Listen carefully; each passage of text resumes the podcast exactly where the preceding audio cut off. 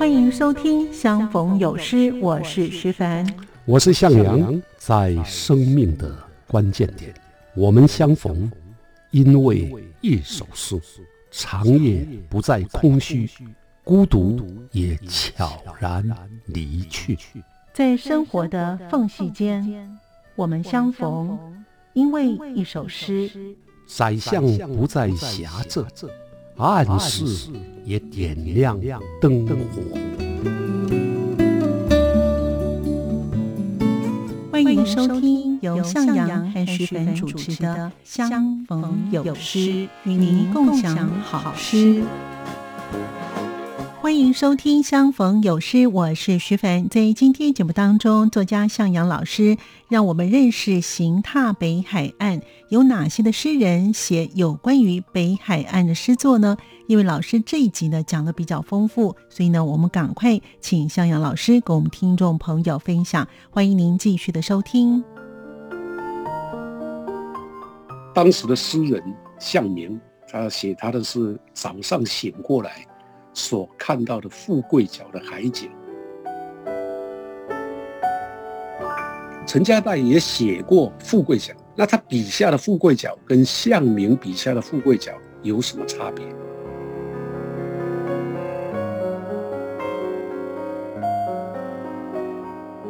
欢迎朋友们收听《相逢有诗》，我是徐凡，我是向阳。今天呢，向阳老师呢要让我们认识呢，行踏北海岸呢。诶，北海岸呢？我们上次有提到呢，我们延续了十七集、十九集，介绍了东海岸；二十集呢，我们进入了宜兰，介绍了黄春明所写的《龟山岛》，还有黄志荣所写的《巨木与长河》，以及向阳老师呢所写的《东山河细照》。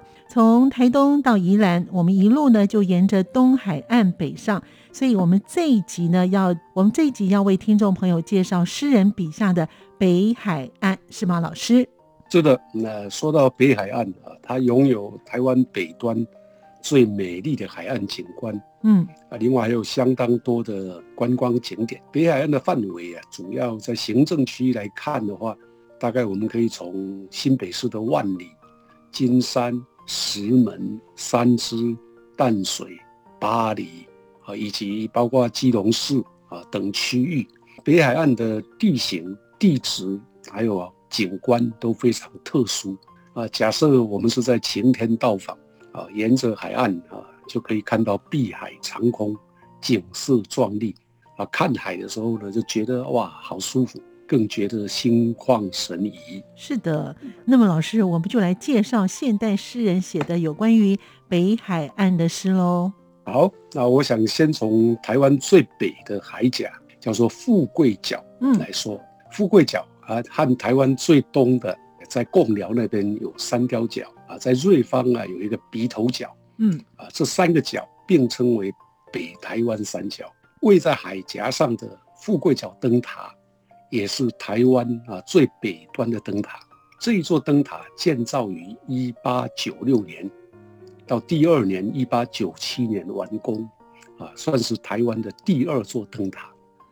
我想先介绍一下诗人向明啊，他曾写过的一首诗，就叫做《富贵角之城》。是啊，要麻烦你为听众来朗读。好的，这是《富贵角之城》向明的作品，他是这样写着：深呼吸，在蔷薇色的晨曦里，大屯山坦坦的小腹。似是这么近，我不敢仰望，仰望将会触着金属的云。伸右手出去，右手是太平洋，一大片薄薄的银。当你无意的一伸，可以捞起一方湛蓝的棱镜，引颈向西，西方是那么沉重。海峡的密云尚在酝酿着黎明，你不可能看得再远。再远，大陆尚在噩梦。这时，我们便开始读着海了；这时，海便教着我们了。直到读遍了满满的一夜早晨，才轻快地握着今天启程。好，那很好啊。这首诗呢，它写于一九六二年。嗯，啊，离今天呢，好久，应该也有六十年左右。那当时的诗人向明，他写他的是早上醒过来所看到的富贵角的海景，以及他面对汪洋大海的那种心情。我们先介绍一下向明，他本名董平，一九二八年出生，现年九十四岁。哇，高手！这是台湾元老级的诗人。是的，他年轻的时候从通信电子学校毕业。后来到美国空军电子研究中心结业，在一九八八年获得世界艺术跟文化学院颁发给他荣誉文学博士。他是蓝星诗社的同仁，就像我们以前介绍过的余光中、罗门、荣子，都是蓝星诗社同仁。他曾经担任过蓝星诗刊的主编，中华日报副刊的编辑，现在已经退休啊，九十四岁。仍然写作不错哇，好厉害哦！九十四岁了还可以继续 写诗，哎，真是令人敬佩哎！哇，太厉害了！对对，我也很羡慕。老师一定可以啊，的确。哎，向明写这一首诗的时候呢，其实他才三十四岁。所以根据他自己的说法，他是在一九六一年呢，从美国回到台湾，被分配在临近富贵角灯塔的海防阵地服务。那么诗呢，是一九六二年，也就是他回国后第二年写成。一九六二年啊的台湾北海岸呢，仍然相当的偏僻，从淡水啊到老梅、石门的马路还是碎石子路。他服务的营房啊，就是营区的营房，嗯，是被海沙包围的。附近有一座渔村，这个渔村呢，就是今天的富基渔港。还有白净的沙滩啊，所以一九六一年、六二年的时候的富贵角是这个样子啊。此外，也因为当时啊是反共，彻底的反共，对，所以在这个政策底下，两岸关系十分紧张，有海防，有海禁，一般平民呢根本不能来到这个地方，因此这也是。台湾第一首写富贵角的诗，哇，原来还有这样的一个背景哦。没错没错，诗当中里面有写海峡的命运尚在酝酿着黎明，再远大陆尚在噩梦。哦，原来是这样啊。没错啊，所以这首诗呢，不仅是写富贵角的这个海的风景，也写出了一九六零年代反共时期的海。的那种诡谲的气氛。嗯，这首诗我们读它的第一段，先铺陈当年富贵角早晨的清新气息，所以啊，他写的很美。说深呼吸，在蔷薇色的晨曦里，大屯山坦坦的小腹，似是这么近。意思就是说，大屯山的小腹啊，好像是那么样近。他写的很美。对，他也交代了富贵角的地理位置，就是在大屯山再往北就到了富贵角。接着说，我不敢仰望，仰望将会触着金属的云，就是你仰望起来就会碰到金属，像金子一样的云。这一句也把清晨的天空，太阳映射着白云，泛着金色光芒的那种感觉写得相当传神。是的。那第二段呢？啊，就写富贵角看到的，它是从右手伸出去。我们如果站在富贵角，右手伸出去看到的就是太平洋。那诗人形容太平洋是一大片薄薄的银，当你无意的一伸，可以捞起一方湛蓝的棱镜。嗯，哇，这也是很美丽的、动人的景色。对，啊，薄薄的海，薄薄的银。亮着银光的海，就像湛蓝的棱镜一样。对，但相对的是第三段，第三段呢，跟前面第二段是用伸右手出去，到第三段呢是引颈向西，嗯，就是我把颈子啊转向西方，那会看到什么？看到台湾海峡。这个台湾海峡，在诗人的笔下是密云尚在酝酿着黎明，你不可能看得再远，再远。大陆尚在噩梦，密云尚在酝酿着黎明，写出了当时诡谲的台海情势。对，浓密的云还没看到黎明，但是它用酝酿啊，所以你看的不可能太看得太远了，因为太远的地方呢，中国大陆还在噩梦，还在共产党统治底下啊，所以可以看出当年两岸对峙的紧张气氛。是，那这个时候的向明呢，是在军中服务的年轻的诗人，所以他是军人也是诗人。他相信反共必胜，黎明将来。啊，这个诗到了这第三段呢，就写出了他的啊这个信念啊。那到最后一段呢？因为诗人可能在这个这个时候清晨快到了，就转为轻快活泼的语调。他说：“啊，这时我们便开始读着海了，这时海便教着我们了。”这是写出他面对大海获得的启发。这个启发啊，就是读遍了满满的一夜早晨，所以黎明到来了啊，就能轻快地握着今天启程。所以整首诗读来。特别有朝气蓬勃的感觉，的确是有这种感觉哦。就如同老师刚才所说的，这首诗呢，到现在呢，一九六零年代到现在有将近有六十年了。所以今天的富贵角呢，哎，还是这样吗？老师？当然，六十年过去，六十年后的今天呢，两岸局势并没有改变，仍然十分严峻。对，可是海禁呢已经解除了，富贵角和灯塔，和富贵角的这个灯塔。都已经成为北海岸必到的观光景点。我不知道你有没有去过，我们不妨来看看向明年轻近三十岁的一位诗人，叫做陈家代。陈家代也写过《富贵角》，那他笔下的富贵角跟向明笔下的富贵角有什么差别？同样，先请你朗读。好，这个呢是这位诗人陈家代的作品，他的作品的名称就叫做《富贵角》，大屯山。山群派出的天兵天将来此落脚扎营，精行点阅台湾海峡奇绝而壮阔的波澜，水陆八阵图精心布置，慈禧老鹰三只几个回旋，晴空顺势定位，钢轮正当最好的靠背，左肩揽抱腹肌渔港，右背伸向老梅绿石槽。日出时，一批火凤凰牵引整个海平面展翅欲飞；月落后，神灵过境，止于嗫如灰烬。在岛屿极北端下卯的灯塔，黑白相间，因眺望而满面风霜；因沉思而浪漫投影；小小夹角，则因唯美而富贵。哇，这首诗也写的真好哈！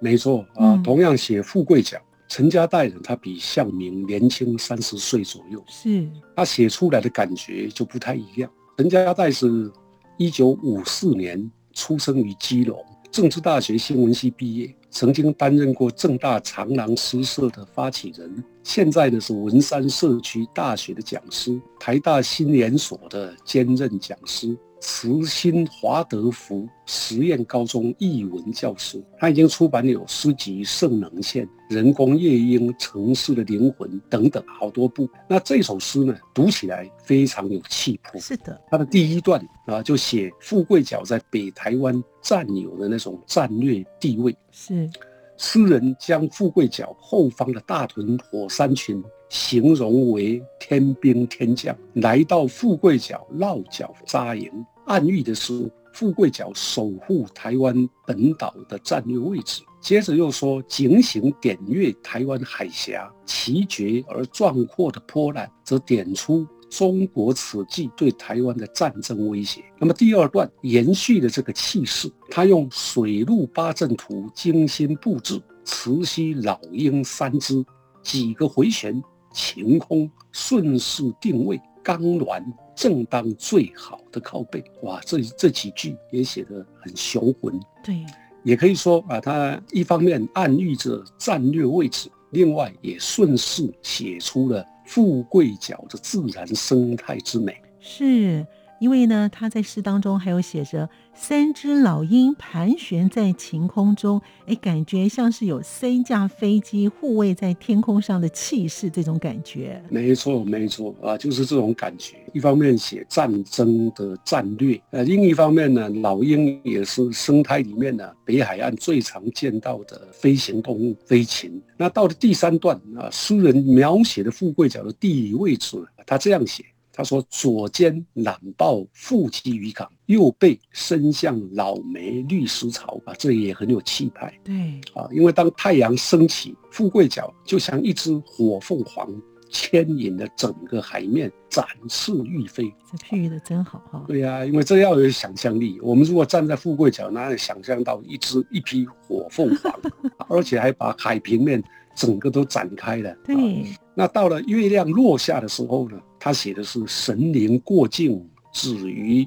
嗫汝灰烬”啊，这种气魄不仅展现在地理位置上，它也隐喻作为台湾的守护之地，富贵角存在的重要意义。那最后一段呢，他开始写，转而写这个。在岛屿极北端下锚的富贵角灯塔，就是富贵角灯塔就像一个船呐、要下锚的那个锚一样。他写富贵角灯塔的颜色的确是黑白相间。那写诗人眺望灯塔的感受，他说：因为眺望满面风霜，因为沉思浪漫投影，更是动人。对，真的，经过老师这样解释啊，的确是更有那种感受，就是很气势、很有雄浑的这种感觉哦。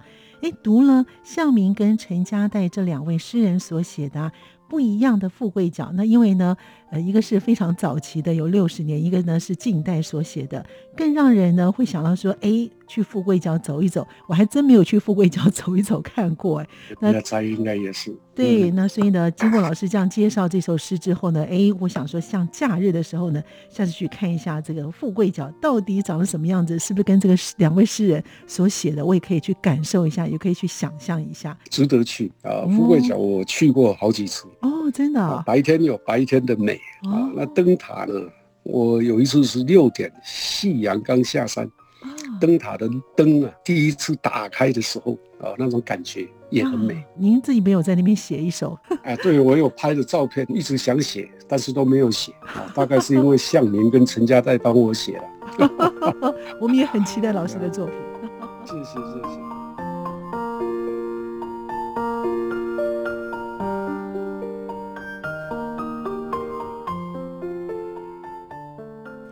欢迎您继续的回到节目当中。我们刚才的前半段呢，向阳老师与我们分享了除了向明以及陈家代的诗作之外，在下半节呢，罗志诚与周梦蝶都有写相关于北海岸的诗，有哪些的诗作呢？我们在聆听，跟我们听众朋友继续的分享。啊，诗人罗志诚他就写过一首只有四行的《观音山》。周梦蝶呢，就曾经写过一首比较少被讨论的诗，叫做《淡水河侧的落日》。啊，那读了北海岸的海，我们也来读读北海岸的山。啊，在北海岸的山群中，你觉得最显眼的，也最常被诗人写入的，嗯，应该是什么山？观音山吧，你猜猜？对对，没错，观音山。观音山是整个大台北都可以看到的是山啊。所以以下我们来看看诗人如何描写观音山啊。诗人罗志诚，我们在前几期介绍过他，对，他就写过一首只有四行的观音山，题目叫做《观音》，因为很短啊，也请你先朗读。好，这首是罗志诚的作品《观音》，柔美的观音已沉睡稀落的竹群里，他的睡姿是梦的黑屏风。我偷偷到他发下垂钓，每颗远方的心上都大雪纷飞。真的很短，只有四句。对呀、那你读了有什么感觉的？就我我觉得他把它拟人化了哦，就是你看，我觉嗯得我最有感觉的是，我偷偷到他发下垂钓，哇，可见有多大？而且很浪漫是，啊！你想想看，有个小朋友到你的发下垂钓的时候，天上的星啊都在飘着大雪纷大飞，啊，这个图像非常美是，啊，很像基米画的图。哎哎，老师这样讲有道理哦，像哦，是啊，也非常浪漫的。是，这首诗啊很短，嗯，四行而已啊。罗志诚我们以前介绍过，那观音呢是他常被传颂的名诗。观音山啊，位在巴黎啊，是一座死火山。从淡水右岸远望的话，就很像观音躺卧在河边，因此被称为观音山。它的整座山形啊，柔美而有韵致，就好像观音菩萨沉睡于淡水河畔，来守护着淡水地区的居民，所以有相当的神圣的感觉。哎，老师这样解释对哦，因为在台北盆地当中啊，观音山的柔美跟圣洁的感觉，应该也是台北人共同的这种感受哈。那个都可以看得到，它就好像是呃卧躺在那个地方哈。是的啊，所以这首短诗前两句营造的就是柔美跟神圣的那种氛围。一开头说柔美的观音以沉睡稀落的族群里。他的睡姿是梦的黑屏风啊，这个是写景观的句子。这两句写出了入夜以后，从台北盆地远眺观音山的夜景，灯火就像族群，就是蜡烛的那个族群。嗯，黑夜就像黑色的屏风。哦，那一方面写夜色下的观音山的美，嗯，也写出了在点亮着烛火当中的。观音的宗教形象。那么后面两行呢，写心情，写心境。后面两行就是看了前面的这个景色之后，我的感觉，也就是作者我的感觉。后两行说，我偷偷到他法下垂钓，每颗远方的星上都大雪纷飞。他把诗人的心境拿进来了。我偷偷到他法下垂钓，就把观音山拟人化。当你可以在观音的法下垂钓，相形之下的那个我就变得非常的渺小。是的，那所以可以凸显观音的神圣感。那每颗远方的星上都大雪纷飞，其实就是说我仰望着星空，看看到了天上的这个银河，就有大雪纷飞的那种洁净的感觉。嗯，所以两句的诗句写的是诗人赋予观音。可能是观音山，也是观音菩萨的那种圣灵跟洁净的意象。经过老师这样解释之后啊，哇，真的写这种诗还真的不容易耶。那这首诗的前两句写的是观音山的景，后面两句呢是写晚上呢在观看这个观音山的情，是这样吗？老师？是的啊，因为这首诗啊，它的想象空间其实还很大。除了我刚刚所讲的，它表面上写观音山的景象，深层写观音菩萨的圣洁。但是如果我们要把它看成是写给意中人的情诗，哦，也是写给你意爱的人、你喜欢的人的情诗，描述对这个喜爱的人可以远观不可亵玩的深情，也未尝不可。哎，这也是一种不同的空间跟一个描述哎。我想追那个我想追的人，可是呢，我在他的法下垂钓啊，看到满天的星空上面呢，大雪纷飞，大雪纷飞，一方面也可以叫圣洁，可是一方面也可以，我没办法接近他。对，没错，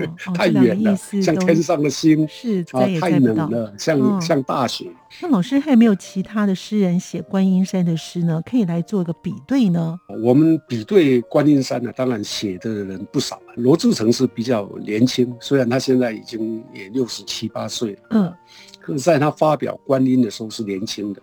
那我们比较的话，我们就找一位啊，跟向明同一个年代，也是南星诗社的诗人。周梦蝶哦，周梦蝶呢，就曾经写过一首比较少被讨论的诗，叫做《淡水河侧的落日》，也就是淡水河边的落日啊。重点其实也是在写观音山。这首诗呢比较长啊，我想先请你朗读。好的，这首诗真的比较长一点，是周梦蝶的作品《淡水河侧的落日》。观音山仰卧在对岸淡水河的左侧，落日婴儿似的。依依在观音膝下的右侧，由正红的殷红而枣红、绛红、铁红、灰红，落日的背影向西，终于销魂为一抹，九死其未悔的胭脂。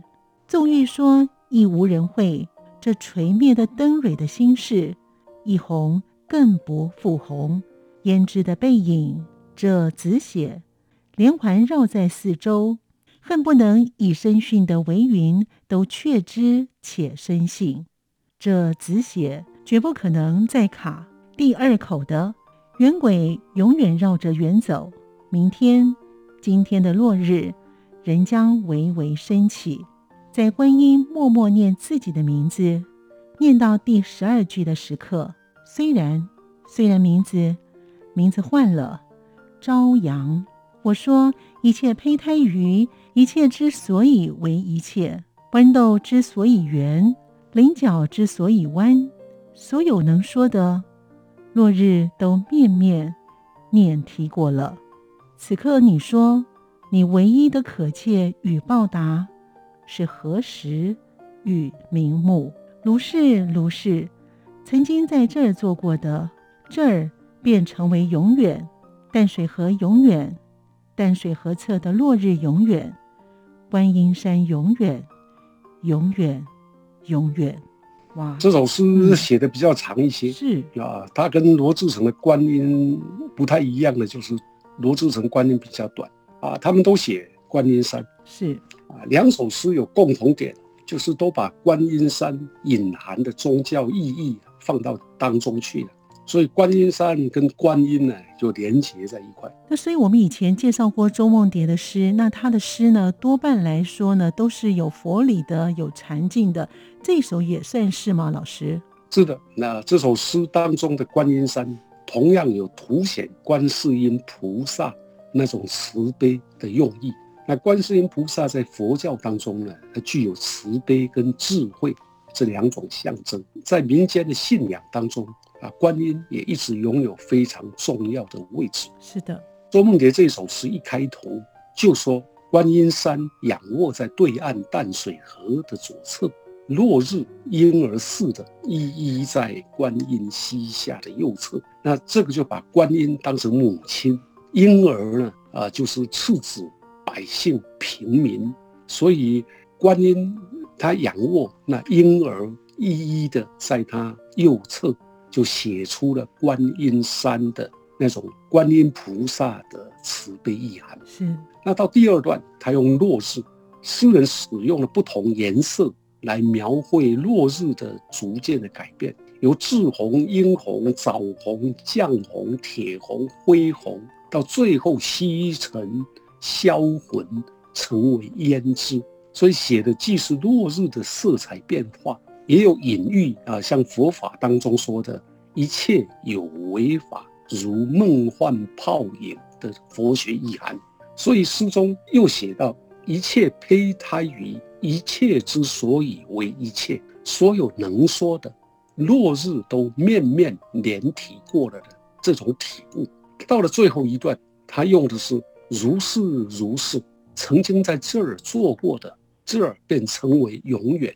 来写淡水河，写淡水河侧的落日，写观音山，他都用永远。那这里他使用的那个如是如是，源自佛经啊，开头大半都会有如是我闻。对，如是我闻的意思，如是我闻是什么意思呢？就是佛经啊，因为他都是亲自聆听佛陀宣说。将他的弟子将他如实记录下来的经文，所以用白话讲，就说我是这样听到佛陀讲的。那隐喻的是观世音菩萨，他为闻声救苦，他能够倾听众生求救的音声，千处祈求千处应，嗯，所以他能够救度众生的这种悲苦。老师，这首诗经过解释之后呢，哎，我这样子就更清楚了。我对佛法没什么研究，所以刚刚讲的也只是一种揣度。那我是用这首诗当中呢，因为周梦蝶用婴儿来比喻戏啊，观音呢来比喻观音山啊，做了这样的解读。哇，这个时间呢真快啊！听着听着呢，我们的节目呢又要接近尾声了。真的非常谢谢老师啊，今天让我们认识了富贵角跟观音山的诗。那老师，我们下一集是不是继续介绍？有关于北海岸或是其他的诗呢？啊，我们下一集呢播出啊，刚好碰到了端午节，也就是诗人节的前一天哦，所以我们下一集呢就先介绍跟诗人有关的诗啊，等到下下一集呀，也就是二十三集，我们再来继续介绍跟北海岸有关的诗。好，太好了，相逢有诗，有失相逢，欢迎大家继续收听。谢谢向老师，也谢谢听众朋友的收听，我们下次见。谢谢，谢谢大家。感谢您的收听，我们下次见。